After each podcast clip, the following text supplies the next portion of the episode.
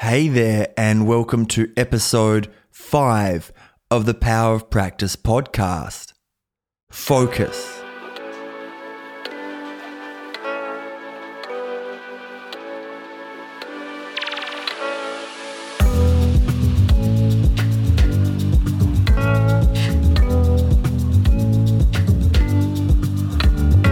Welcome to the Power of Practice podcast with Matthew Tweedy. Discover how to leverage the potential of your unconscious mind so you can create an abundant and empowered existence. Here's your host, Matthew Tweedy. Hey there, and welcome back.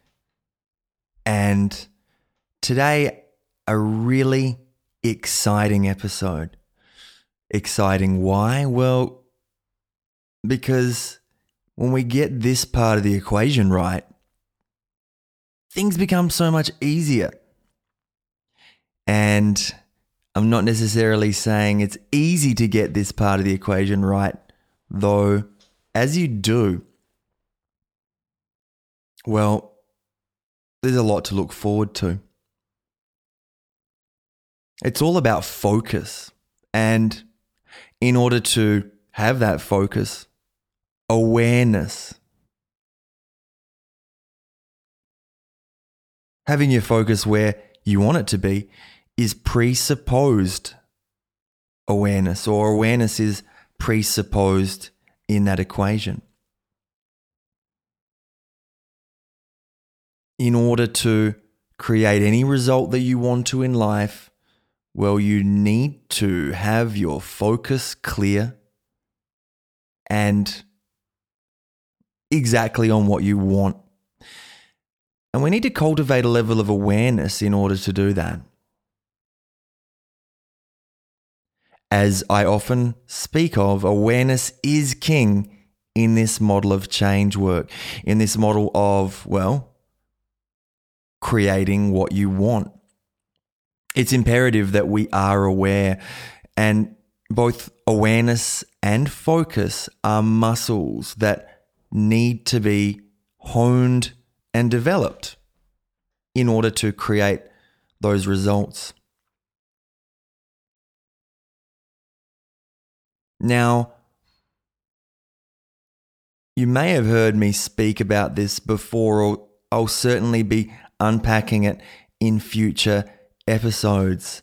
It's all to do with the fact that your unconscious mind cannot process negations. Think of your unconscious mind like a six or five year old. And as I've said before, it's running the body, your physiology. It organizes your memories and stores those memories. It is, of course, regulating your emotions and every emotional response you have, and then every pattern of behavior. Every pattern of behavior that you do and this six year old or five year old child that's running all of these functions, well, it can't process a negation. Meaning, if I tell you, don't think of a blue tree, what do you think of? Now, you're aware of this because I have brought it up. And if you listened to a previous episode, you would have been aware of this, or if you've done any study in this field, then this is not new to you either. Your unconscious mind can't process a negation. So, firstly, how does this tie into awareness? Well, half of the time, I know prior to me learning all about the mind and getting a really deeper understanding on the power of language and using language with volition, one of those things that I didn't know was that I was often speaking about life in terms of what I don't want. An example being, I used to be highly involved in the jiu-jitsu world, uh, Brazilian jiu-jitsu, so wrestling. And it's a full contact sport, you need to have your wits about you and you know, you want to ensure that you don't get injured. So, of course, uh, in my mind, there were times where, you know, I don't want to hurt my ankle or my knee or my this or my that. And of course, in order to even consider that, I have to hold an image of that in my mind. And the deeper mind, well, it'll only give you what it thinks you're asking for. One of the metaphors that I use from time to time is thinking if you imagine the deeper mind or the mind as a whole, for starters, think of an iceberg. Now, we can all imagine an iceberg and think of everything above the water, the conscious mind, the 5%, and everything below the water, your unconscious mind, the 95%. And linking or representing these parts of the mind, I like to talk of or speak of your conscious mind being like the boss of a company and your unconscious like the workers, the workers of the company, the team that actually goes out and does the job. So almost like the CEO that's planning and deciding the direction of the company, and then everyone else that actually undertakes the work and makes sure those things happen. One is not more important than the other. And they need each other to ensure that everything gets done. They are ultimately codependent. And they should work as a team. Sadly, we're not educated about the unconscious mind. And, you know, really, ultimately, you are the conscious mind. As I speak to you now, you're the conscious mind you are that part that's making decisions and listening to me and deciding whether you want to keep listening and absorbing the information or whether you want to apply what you learn. These are all decisions that are the conscious mind's job. Now that you're aware of your unconscious mind, well, that's the beginning of making some really powerful changes. So, awareness, becoming aware of the functions of both the boss of the company and the workers is the first step. And then after that, it's really about knowing that we're constantly self hypnotizing through the images that we hold in our mind. Back to the example a moment ago, if I were to go into a training session thinking, I hope I don't hurt my ankle, well, I've got an image of that in my mind. And although it seems counterintuitive, and obviously that's not what I wanted, if I hold that, my deeper mind might get confused. And it might be the case that I do injure myself. Not very nice, I know. But this is really a metaphor for life in general. It's often the case we you know, I work with clients that suffer from anxiety or depression or, you know, habits like binge eating or maybe even smoking cigarettes. And, you know, I don't want to eat snacks tonight. I don't want to eat rubbish for lunch. I don't, I don't, I don't. Well, here are those images. I don't want to feel anxious. I don't want to feel uptight. I don't want to feel frustrated. I, Hope I don't get into an argument with my partner later on. All of these things do add up. And although on the surface you'd say, of course I don't want those things, and that's why I'm telling myself I don't want them. Well, the deeper mind being childlike and not working the same way as your conscious mind can, and I'm not saying it definitely will, but it can get confused and it's accumulative as well.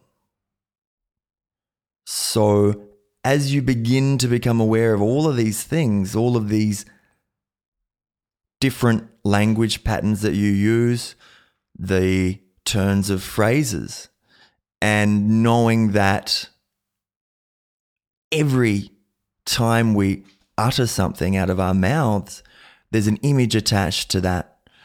There is an image within our minds. We call them an internal representation in NLP.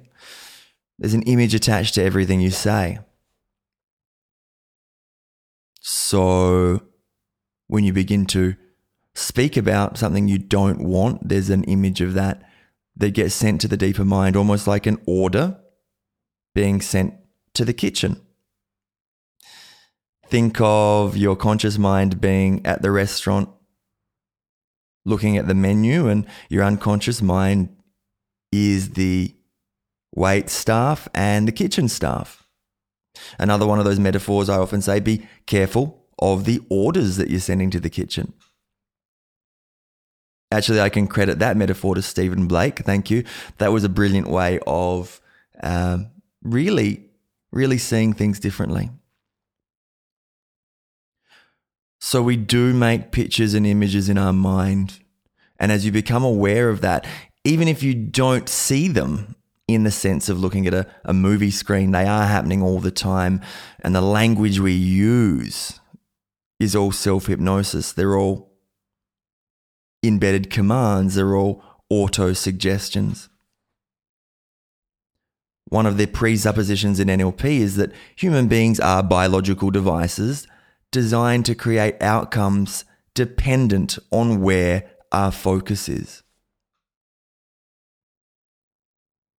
Therefore, if you focus on what you want, you will create more of that. And if you focus on what you don't want, you will create more of that too. So begin to become more and more aware of the language you use. That's really the the key and, and, and the crux of this episode. There are often throwaway phrases, maybe self deprecating jokes that we tell our friends, or, you know, even that negative self talk that comes in from time to time that you think doesn't mean anything, but it really does. So start training that muscle. This is one of those muscles that if you A, become aware, and then B, hone your focus, it's going to pay you off so well. It'll pay dividends and you can have a phenomenal difference in your life, the way you experience life, your perception, and your results.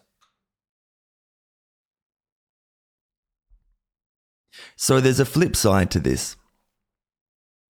As human beings, we do need to look out for danger. We always have. So therein lies the paradox, you know.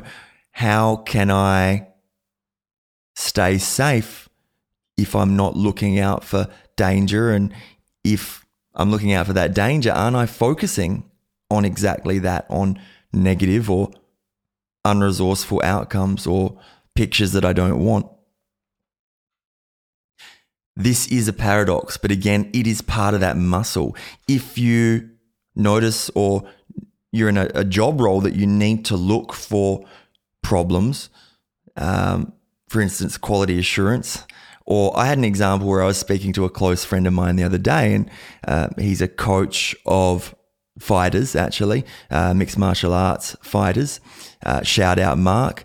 And he was saying, you know, how am I meant to you know, I, I understand the the purpose of, of, of keeping my focus where I need it to be, and in fact, you know, I've known this for a long time, uh, as as we've had many philosophical discussions about it. But meanwhile, if I'm getting a fighter prepared for the next fight and looking at, you know, the strengths or weaknesses of the opponent, but more so the strengths, how am I supposed to look for those and then still not poison the water by holding those in my mind when I'm going over strategy with one of these uh, one of the fighters. And I guess ultimately, again, it comes down to we can look for and, and, and find those potential traps and then change our focus around to the solutions. And again, this can be sticky because as we look for those pitfalls or those traps, we don't want to get stuck on them. It's about finding them and then flipping the script, getting solution focused. And that's again where that paradox lies. But we can work that paradox, we can overcome it. And we do that by, again, being aware. Awareness is king. Stay focused on what you want and keep training that muscle. So, a large part of this is conscious repatterning. And it's something we can all do every day. I know some people will say to me, Yeah, but Matthew, I've got to pay attention to all of the language coming out of my mouth. And I'd suggest that if you do want to make those major improvements in life with the least amount of effort, then certainly pay attention to the words that come out because you're constantly crafting your reality with your words.